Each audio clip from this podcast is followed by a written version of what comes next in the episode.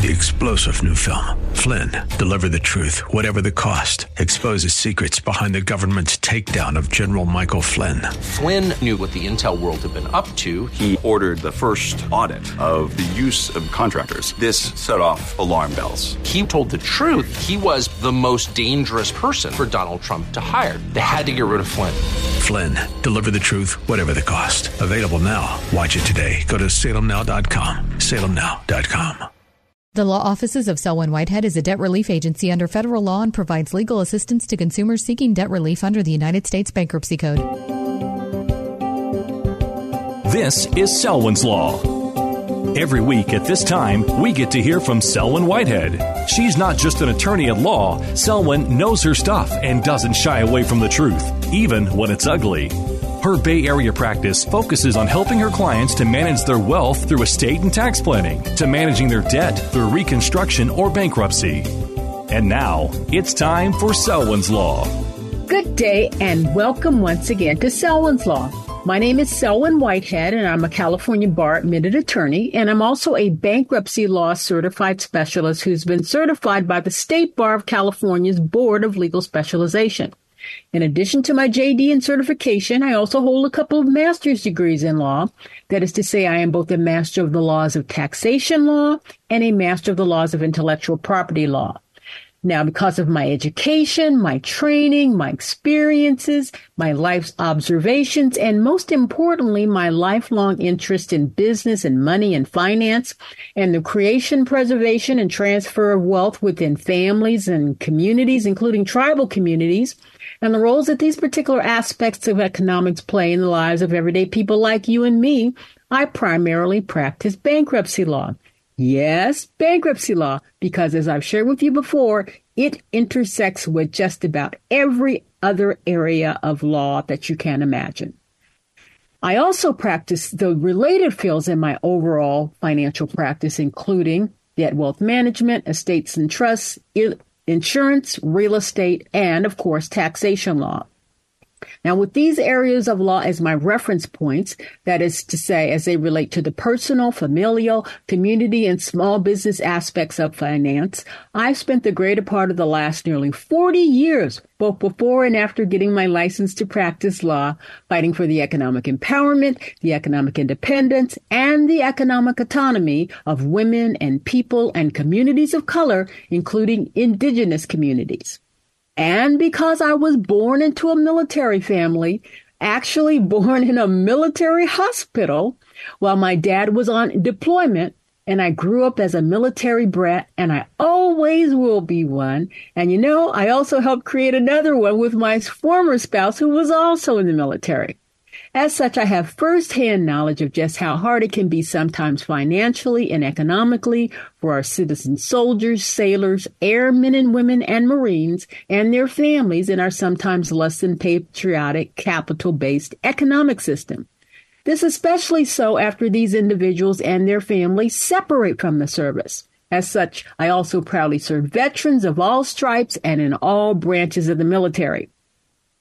You know, I love to share with you that I was raised by a dad who gave back to this country big time via his service in the military, who also informed me that I too had a duty to give back to my community, to our society as a whole, and to the universe through some form of, of, you know, service via my own choosing in return for the great gifts and innumerable blessings that God has given me. However, he admonished me that under no circumstances should I become a soldier, sailor, uh, air airman or woman, or a marine because I was just too inquisitive. I asked way too many questions, and I was way too stubborn to let a matter go if I didn't get a satisfactory answer to my query traits that he found charming and quaint, but he believed would get me into deep trouble if I were to act out on my my inquiries, my uh, my inquisitiveness if I was in a uniform. And, you know, acted that way to my superiors. So he suggested that instead of joining the ROTC while I was in high school, like so many of my classmates did, he urged me instead to focus on my academics and upon graduation, if I still wanted to serve the military of this great country, I should apply for a job as a Department of Defense civilian, which I did.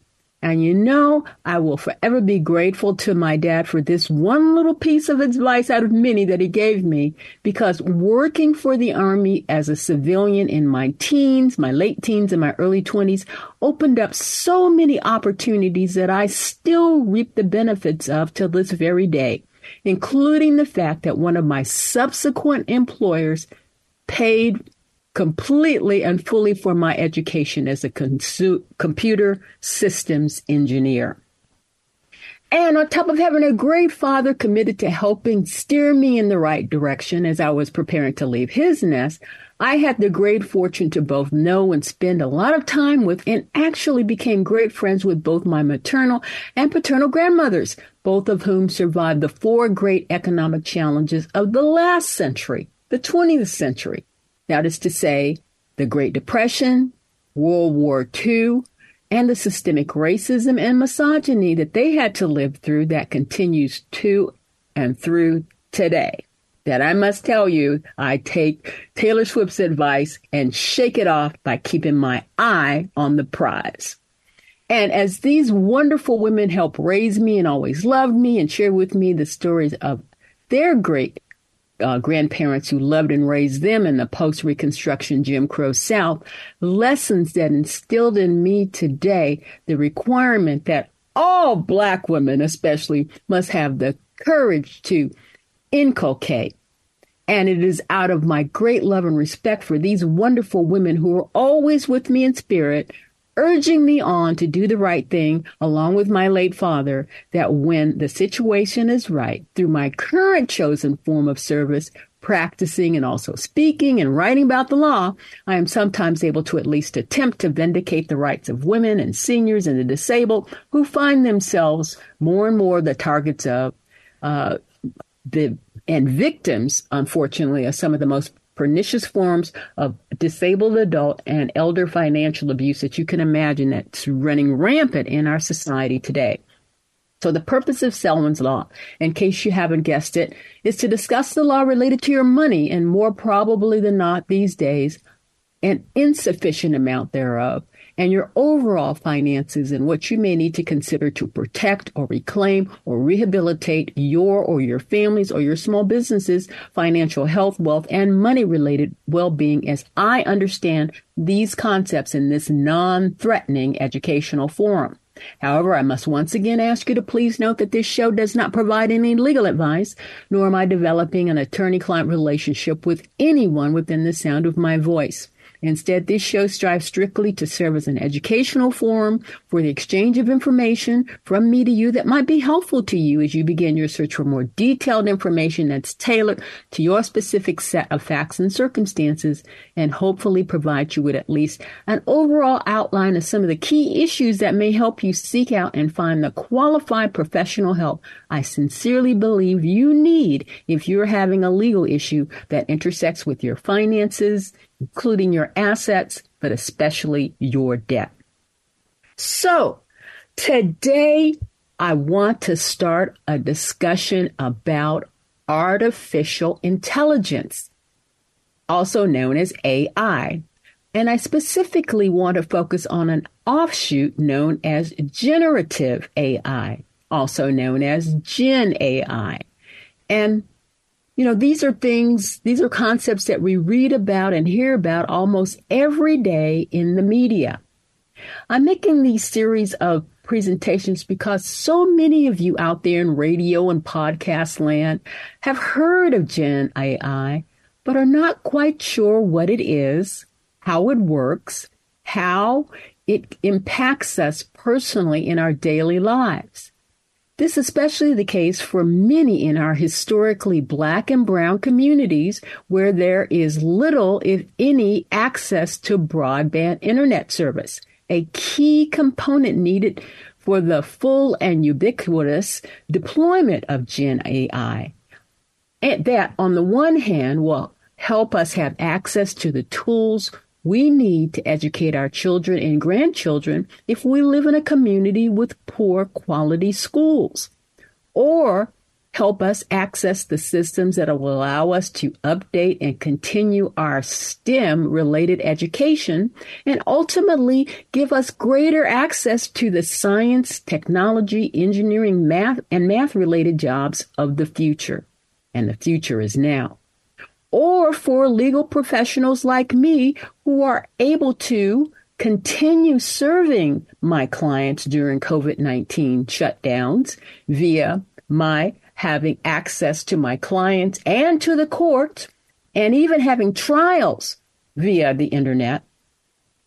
So I want you to know about this because, as we discussed on last week's show, because of the resilience and human of the human mind and spirit while facing adversity, um, specifically in this instance, the disruptions to uh, the sometimes decades old and even centuries old centralized practice of parties and witnesses coming to the courthouse uh, in order to gain access to the administration of justice.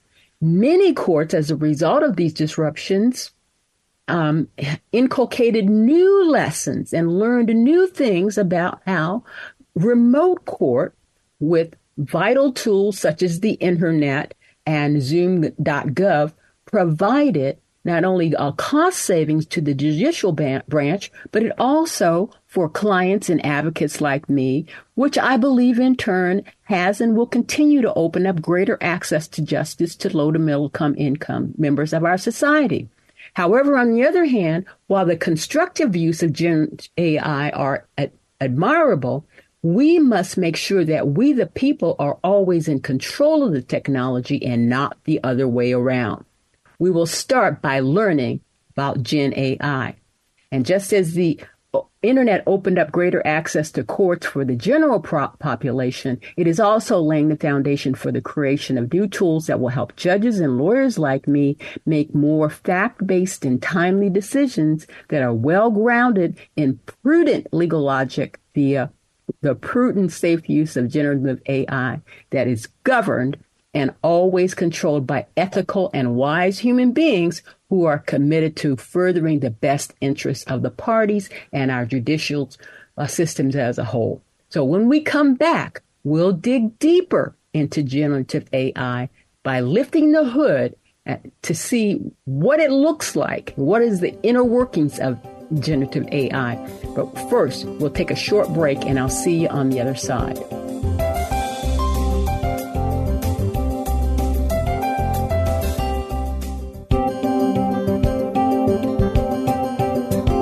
Now back to Selwyn's Law. Once again, your host, Selwyn Whitehead. Welcome back to Selwyn's Law as we continue our discussion on today's topic by taking a deeper dive into generative AI, also known as Gen AI, by lifting the hood on generative AI so we can take a look at its interworkings, including what, number one, defining what it is. Number two, looking back on how it came to be. Number three, discussing how it's supposed to work. number four, giving examples how it is trained. Uh, number five, listing some of its best use cases. Number six, identifying uh, its major risks. Number seven, illustrating how we can mitigate those risks. And then ultimately discussing how generative AI can assist members of our legal community, including judges, and members of the bar, such as I, and legal educators in our joint responsibility to ethically serve society via our collective judicial system. So let's start at the beginning. What is generative AI? Well, generative AI refers to artificial intelligence systems that can generate new content after being trained on a data set, a database. These systems learn patterns, styles, and structures from the data they are trained on, and then utilize this understanding to generate new, previously non existing material. Now, this material could range from text, images, and music to code and synthetic media. Generative AI models, particularly in language ones that focus on language processing, are trained on large amounts of text so they can produce coherent, contextually relevant answers and content that mimic human like understanding and writing capabilities. Their use currently in a variety of applications, including creating literary content, generating realistic dialogues, assisting with coding, and more. The technology behind generative AI, such as GPT, also known as Generative Pre Trained Transformer, has made significant strides in recent years, leading to more sophisticated and nuanced AI capabilities. So let's have a, a, little bit of historical overview and context. Artificial intelligence uh, as a recognized field began in the mid 20th century when the term itself was, was coined in 1956 during a conference at Dartmouth College in Hanover, New Hampshire.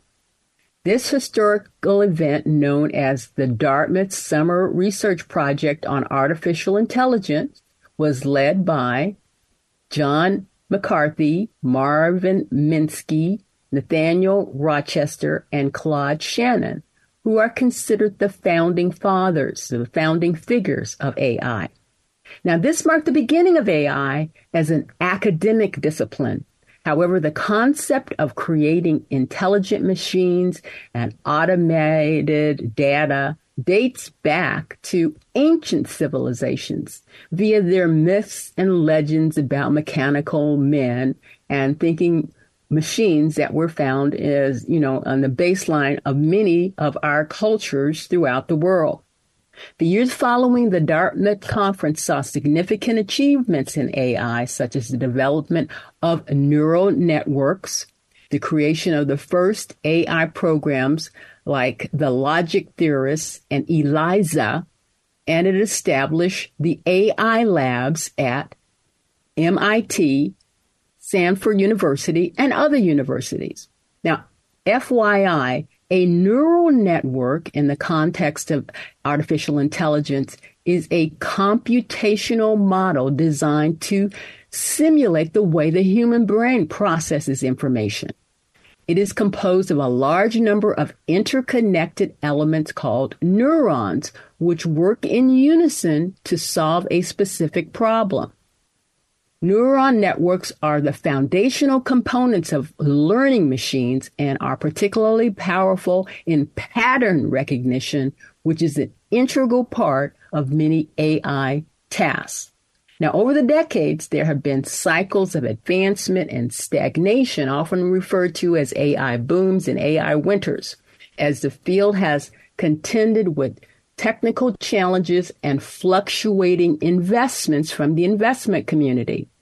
Nonetheless, from the latter part of the 20th, 20th century into this century, AI has made substantial progress, especially with the availability of large amounts of data and increased computational power, uh, bringing us to today's sophisticated and diverse applications, AI applications.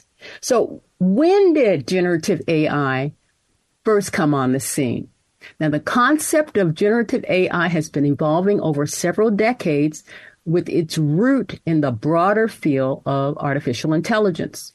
The emergence of specific generative models that we recognize today, such as generative adversarial networks or GANs, gains, and variational autoencoders began to gain significant traction in uh, 2010. Now, FYI, generative uh, adversarial networks are composed of two of the neural networks that I talked about earlier, in addition to um, so the first one, there's two, and one of them is de- designated as the generator, and the other one is designated as the discriminator, and which are trained simultaneously through a competitive process that pits new data against fake data until the fake data is vanquished by the real data, and the fake data withdraws from the competition kind of sounds like a lawsuit to me. and FYI, a variational autoencoder is a probabilistic spin on a traditional autoencoder, a type of neural network. Again, neural networks, these are like um, facsimiles of the process that brains go through. So it's a type of neural network used to learn uh, efficient representation of data called encoding.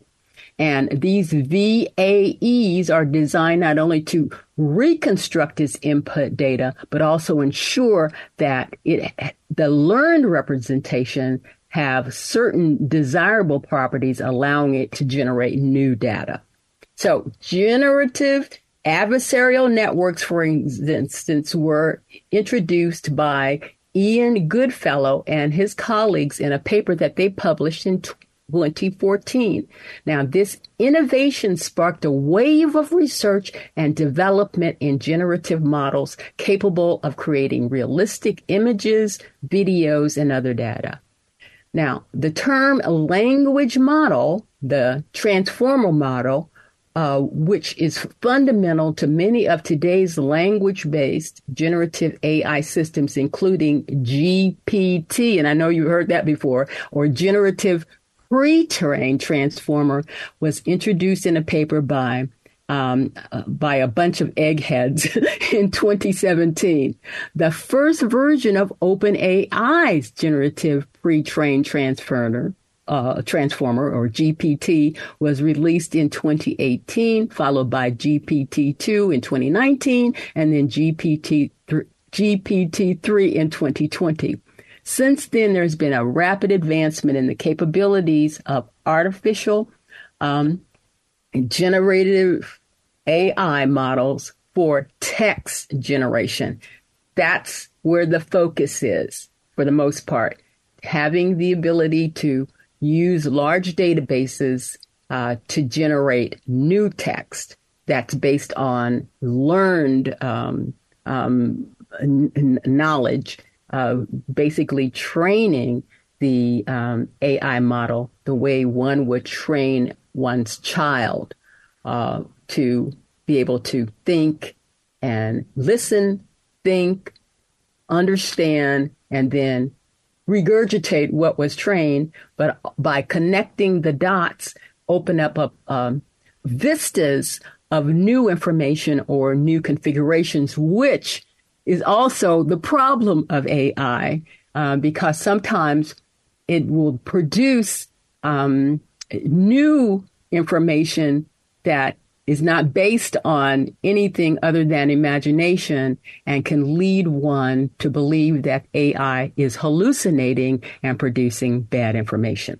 So, because we're running out of time, um, when we get together next time, we'll continue our discussion on what I consider to be one of the most fascinating topics uh, in the marketplace today, including how AI is trained.